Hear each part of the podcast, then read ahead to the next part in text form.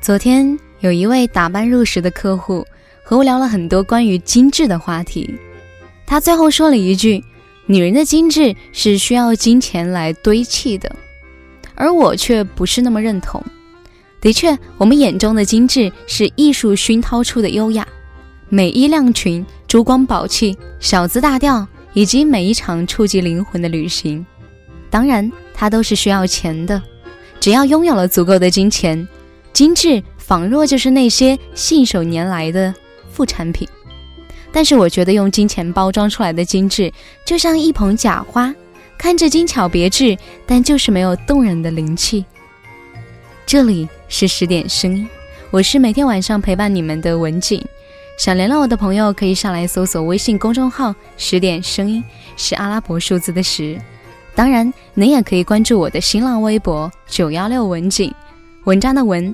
风景的景，今天要跟大家分享的文章是：人可以穷，但不能糙。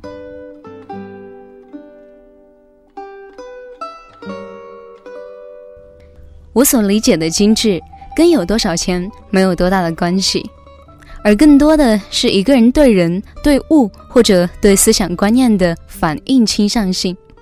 一个人对现实的态度，决定他的行为。而习惯的行为又体现了他对现实的态度。当年我在大连上大学的时候，我只记得我的舍友小弟，他从很远的地方来。据说他要是回一次家，得先坐火车，再坐汽车，还得背包步行几公里。总而言之，他的家乡是常人无法想象的偏僻。一个静谧的黄昏，他给我们讲他母亲的故事。透过他的讲述，我们看到了一位命运多舛，在困境中不屈的、清瘦的、美丽的一位母亲。小弟的妈妈，她经常说一句话是：“人可以穷，但不能糙。”她给小弟亲手做白衬衣、碎花裙，让穿着粗布衣服的小弟在艰辛中明白什么是整洁精致。小弟说，母亲的态度让他知道，只要展开褶皱的纸团。依然可以画出美丽的山水风光。而我的另外一位室友莎莎，她是富裕家庭中的宝贝。她来上学的第一天，她的妈妈就一口气给她买了很多时髦的衣服和裙子。恕我直言，她没有一件穿的立整像样。她总是把衣服随随便便一扔，想穿了就皱皱巴巴的套上。头发给人的感觉总是油油腻腻的。她最习惯说的一句话就是：“哎呀，又乱了。”莎莎说：“她自己也总弄不明白，住对床的室友小弟怎么每一天的日子都过得干干净净、游刃有余，听音乐、练毛笔字、读名著。而莎莎的床上横看竖看就是乱，而对面的那张床被叠得像豆腐块，洗得发白的床单总是铺得整整齐齐。不知道为什么，时尚美丽的莎莎和朴素大方的小弟站在一起，总是略输一筹。”也在那个时候，我才知道，原来有一种叫精致的美好气质。精致的气质，它受的是环境和教育的影响，也最直接反映了一个人的内在格局。我身边有一位阿姨，已经年过五旬，但是她每一天都早起一个小时化妆，细细的梳着发髻，搭配一天的衣衫。是那种即使下楼倒个垃圾，也要美美的涂上唇彩，穿上三到四厘米的空姐低跟鞋。每天晚上睡前阅读一个小时的习惯，已经坚持了近三十年。虽然眼角也爬上皱纹，可眼神如潺潺的溪流，清澈纯净，不含杂质，浑身散发得体优雅的气质，总是让人有莫名的好感。我记得他对我说过一句话。女人的精致不是刻意，而是习惯和乐趣。这种乐趣会提高人的活力，大大的增加对生活的信心。阿姨没有什么钱，却活出了很多有钱人活不出的精致。我想，精致大概就是如此，时刻保持美好而认真的生活。这个习惯真的和金钱无关，而和自己的内心有关。为什么我们要坚持精致？因为如果有一栋少许破窗的建筑，而那些窗不被修理好，可能将会有破坏者破坏更多的窗户。我工位对面的女孩，她虽然没有惊艳的外表，却比很多漂亮的女孩子多了一份美丽的精致。他每天按时打卡上班以后的第一件事，就是戴上胶皮手套，里里外外的打扫卫生，然后用粉红色的玻璃杯倒一杯温水，吞下一把维生素，打开粉色的 Hello Kitty 加湿器，换上高跟鞋，涂抹香草味的手霜，涂甜橘味的口红。做完这一切，再开始进入工作状态。他每天这雷打不动的十五分钟上班前仪式。让我们对他无法不刮目相看。工作前的准备都做得如此的细致，更何况工作呢？大家的办公桌要么乱七八糟、光秃秃一片，而只有他的工位上的物品永远的整整齐齐。几盆可爱的绿色植物让人赏心悦目，而我们每次经过他的工位，都忍不住要多看几眼。为什么我们要坚持精致呢？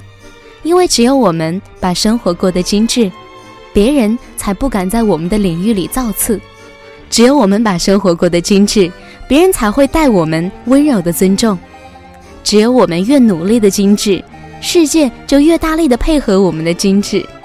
这就是这个世界上的滚雪球效应。我们只要坚持精致的做自己，我们就会拥有自己喜欢的安心乐意。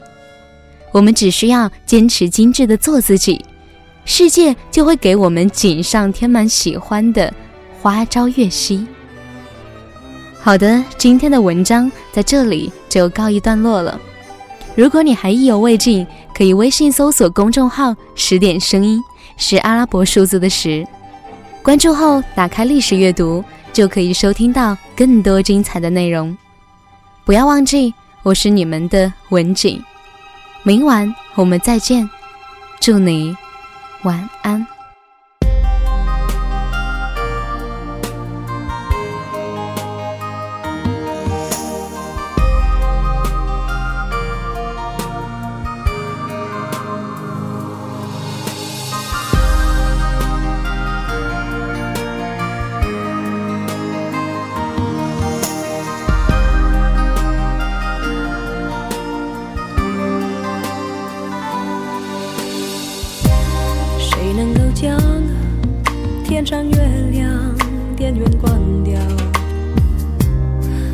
你我沉默照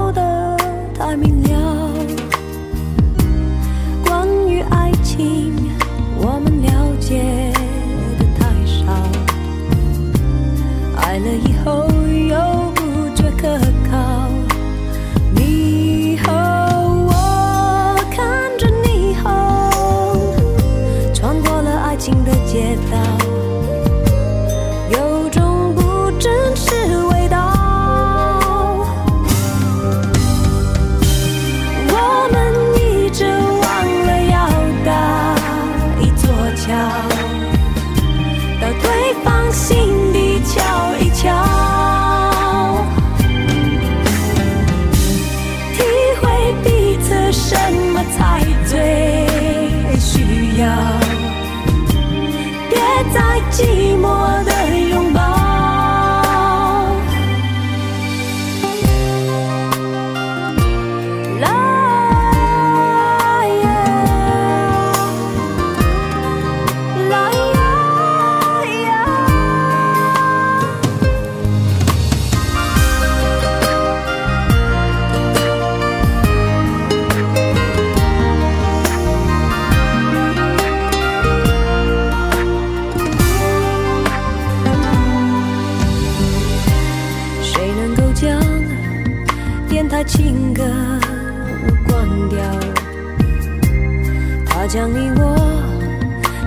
长得太敏感。当两颗心放在感情天平上，想了太多又做。